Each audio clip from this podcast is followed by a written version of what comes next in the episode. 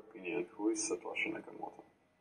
Um, I don't uh, really don't know. I would suspect it's one person, just because of you know consistency of code and difficulty of keeping privacy and secrets across a group.